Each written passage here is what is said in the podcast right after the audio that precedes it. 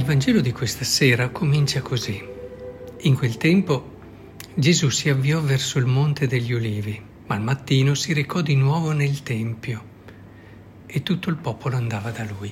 E cogliamo questo legame che c'è tra il Monte degli Ulivi, è Giovanni che sta parlando, e il Tempio, quasi ad unire la legge, il Tempio, al luogo dove il Signore darà la vita per la salvezza di tutti, il luogo che più di ogni altro evoca l'offerta di Cristo alla volontà del Padre per la salvezza del mondo.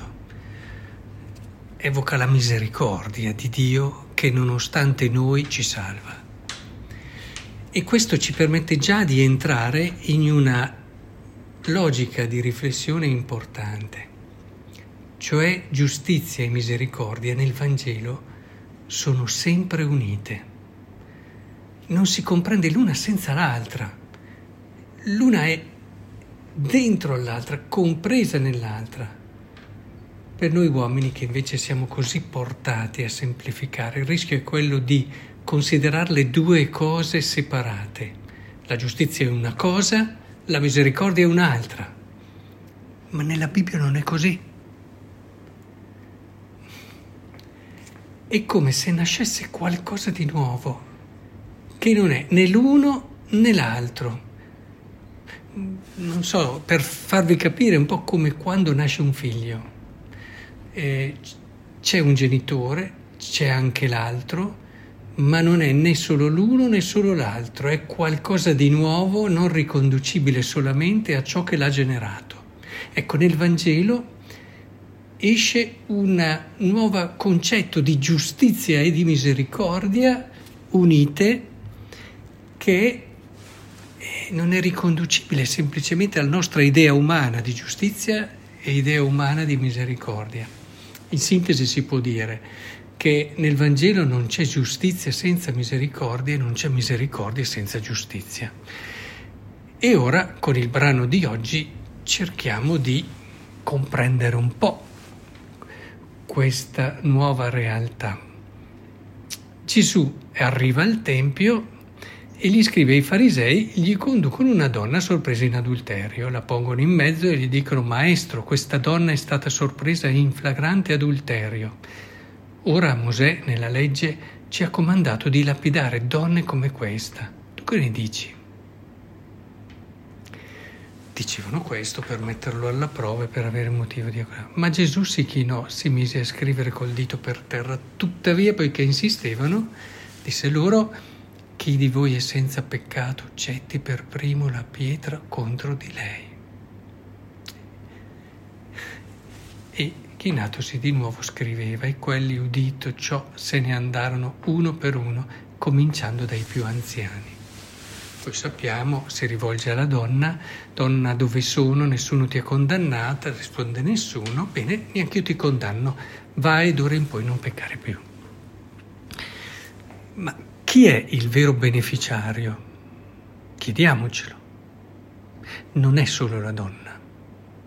Proprio per quell'idea di giustizia e misericordia che dicevamo prima, in questo momento Gesù sta facendo del bene anche a queste persone le sta aiutando ad avere un rapporto con se stessi nuovo e diverso. Perché vedete, quando si è così attenti agli altri, pronti anche a giudicarli, inflessibili eh, perché eh, chiediamocelo, se avessimo davvero un po' di capacità di fermarci e riflettere su noi stessi, dietro c'è sempre una non accettazione di sé. In fondo le persone più rigide eh, e, pe- e, molto attenti anche alle norme eh, o scivolano poi nei moralismi tutte quelle cose che sappiamo, dietro non hanno una reale accettazione di sé. Probabilmente non sono mai veramente state accolte per quello che sono.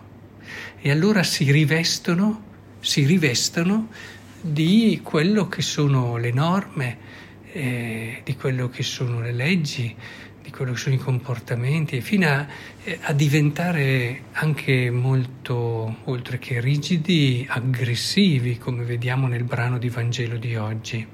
Ma tutta questa aggressività in fondo rivela quella aggressività che hanno con se stessi e che non riescono a percepire e, e che li ha portati magari a osservare tante norme, tanti precetti. Ricordate il fariseo e il pubblicano, quel brano stupendo dove Gesù ci fa vedere una persona molto giusta, brava, corretta, che ha fatto cose che eh, altro che il medio, il medio credente non, al giorno d'oggi, ha fatto anche molto di più, tanto cose non richieste, potremmo dire oggi tanto volontariato e tanto impegno, ma, ma sono diventate quel vestito, quel vestito che si è messo eh, addosso perché non sa, non sa accettarsi per quello che è, come quando a volte ci si copre perché non ci si accetta fisicamente, no?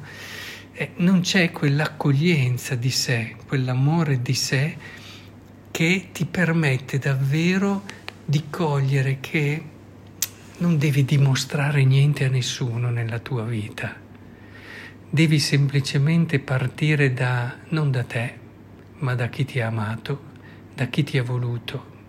E la fede ci fa questo grande dono perché ci apre la porta a quell'amore che ci ha voluto e noi ne facciamo l'esperienza e noi grazie alla fede lo possiamo conoscere e incontrare quello sguardo che a volte mi viene da pensare a due genitori che tengono tra le braccia il bimbo appena nato, se vedete gli occhi di questi genitori ecco, intuiamo un po' quello che nella fede possiamo vedere dello sguardo di Dio che guarda ogni persona. E un po' l'abbiamo nel brano della Genesi, questo riflesso del e disse che era una cosa buona. No? Ecco, l'ha detto dopo ogni, ogni uomo questo, l'ha detto anche quando siamo nati noi. Dio ci ha guardato con quello sguardo che solo Lui può avere e ci ha detto siamo una cosa buona. E quando tu non vivi questo, è chiaro che allora questa difficoltà che hai anche con te stesso la copri in questo modo. E, e allora Gesù li riporta a se stessi, li aiuta a riguardare se stessi e poi con questo gesto verso la donna gli dà anche un criterio. Imparate a guardarvi in modo diverso.